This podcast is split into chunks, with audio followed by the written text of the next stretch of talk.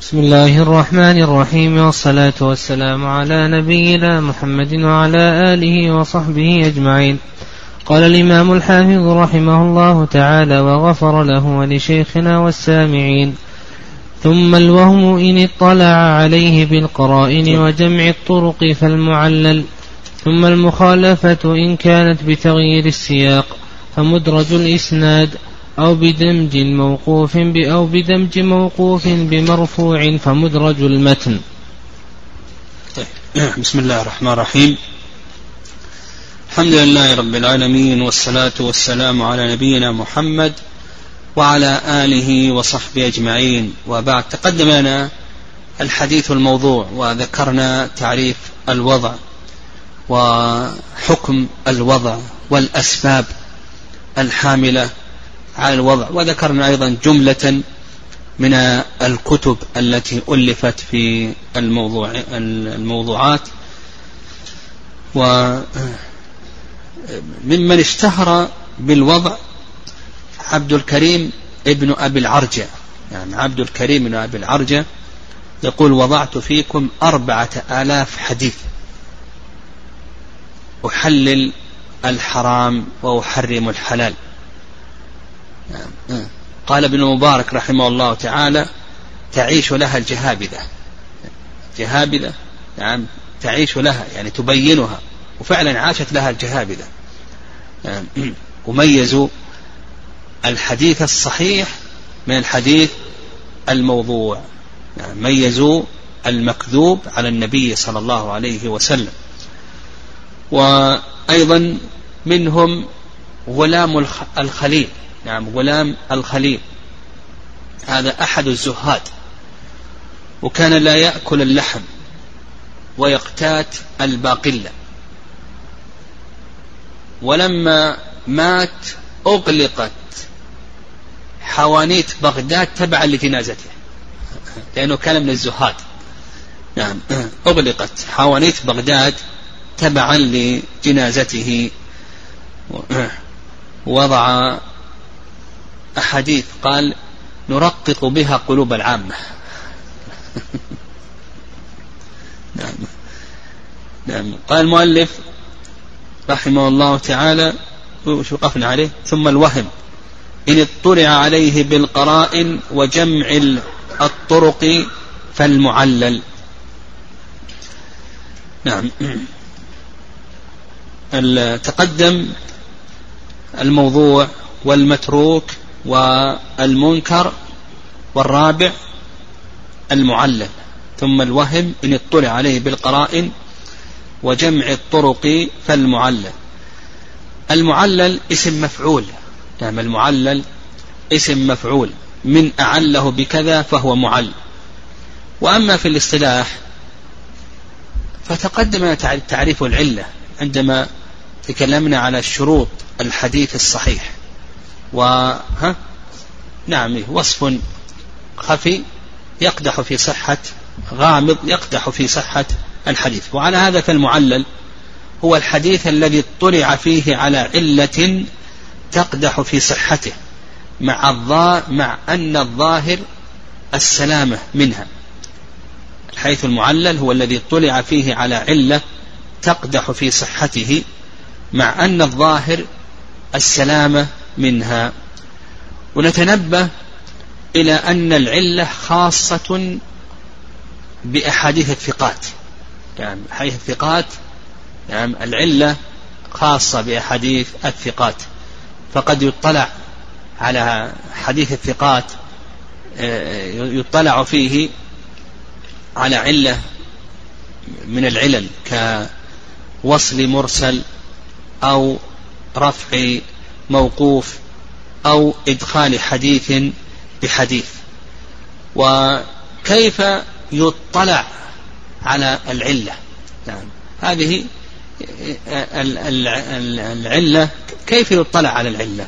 قال لك المؤلف رحمه الله بالقرائن وجمع الطرق.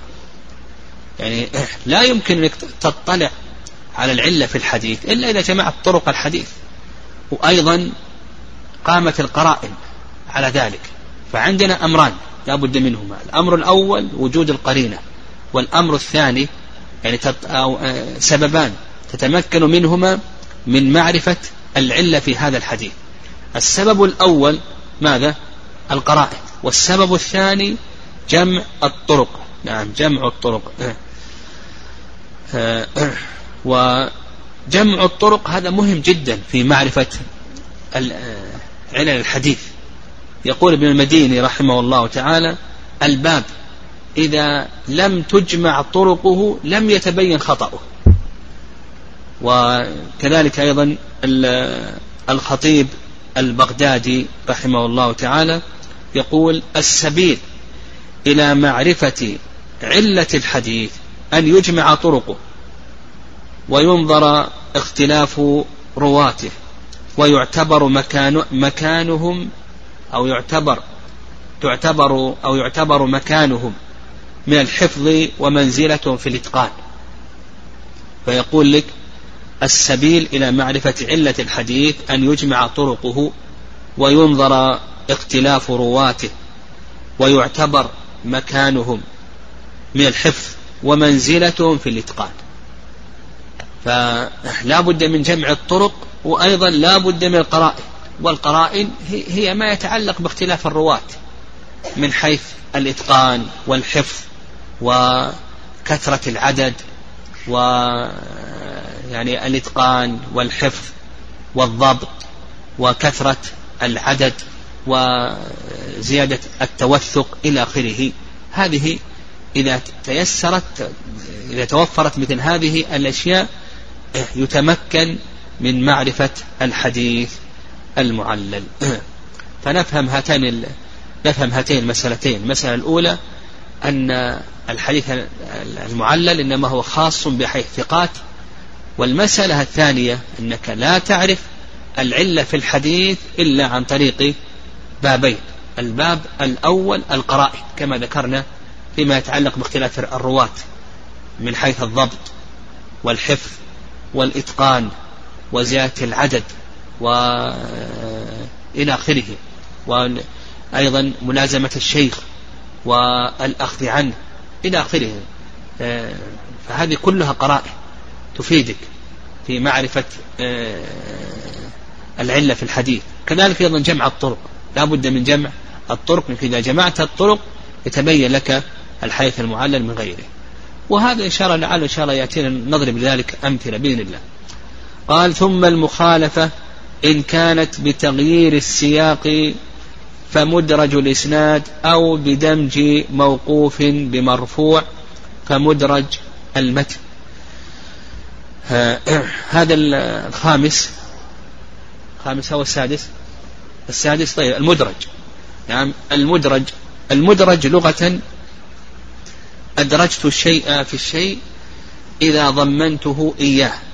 وأدخلته. نعم المدرج في اللغة مأخوذ من أدرجت الشيء في الشيء إذا ضمنته إياه وأدخلته وأدخلته. وأما في الاصطلاح فهو ما غير سياق إسناده أو أدخل في متنه ما ليس منه. في الاصطلاح ما غير سياق إسناده أو أدخل في متنه ما ليس منه. المدرج ينقسم إلى قسمين. القسم الأول مدرج المتن وهذا هو الذي اهتم به العلماء رحمهم الله تعالى. والقسم الثاني مدرج الإسناد والذي اهتم به العلماء رحمهم الله تعالى هو مدرج المتن. والقسم الثاني هو مدرج الإسناد. مدرج الإسناد نعم مدرج الإسناد تحته صور. نعم الحافظ رحمه الله ذكر له أربعة أقسام. يعني القسم الأول أن يروي جماعة الحديث بأسانيد مختلفة فيرويه عنهم راو فيجمع الكل على إسناد واحد من تلك الأسانيد ولا يبين الاختلاف. يقول القسم الأول أن يروي جماعة الحديث بأسانيد مختلفة فيرويه عنهم راو فيجمع الكل على إسناد واحد من تلك الأسانيد ولا يبين الاختلاف. ومن أمثلته يعني من أمثلة هذه الصورة التي ذكرها الحافظ رحمه الله تعالى ما رواه الترمذي رحمه الله تعالى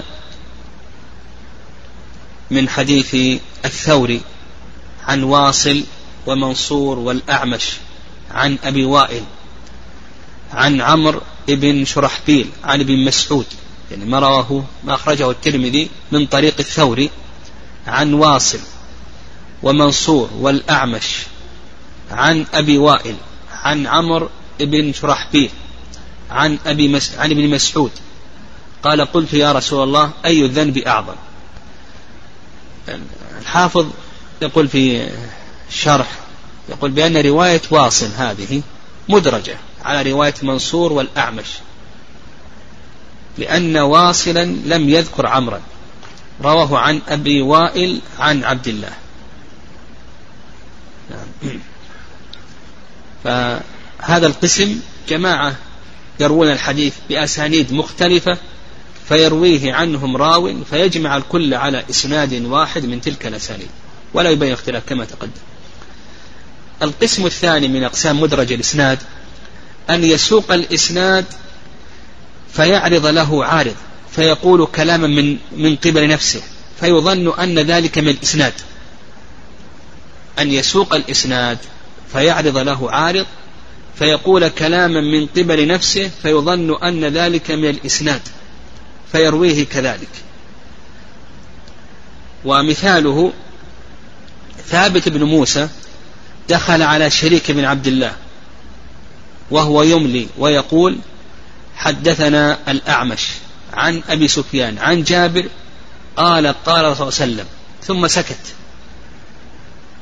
فلما نظر إلى ثابت قال من كثرت صلاته بالليل حسن وجهه بالنهار. نعم. من كثرت صلاته بالليل حسن وجهه بالنهار. فظن أن ذلك نعم نعم فأضيف أدرج في الإسناد. نعم بقي صورتان يعني من صور مدرج في الإسناد. والله أعلم وصلى الله وسلم وبارك.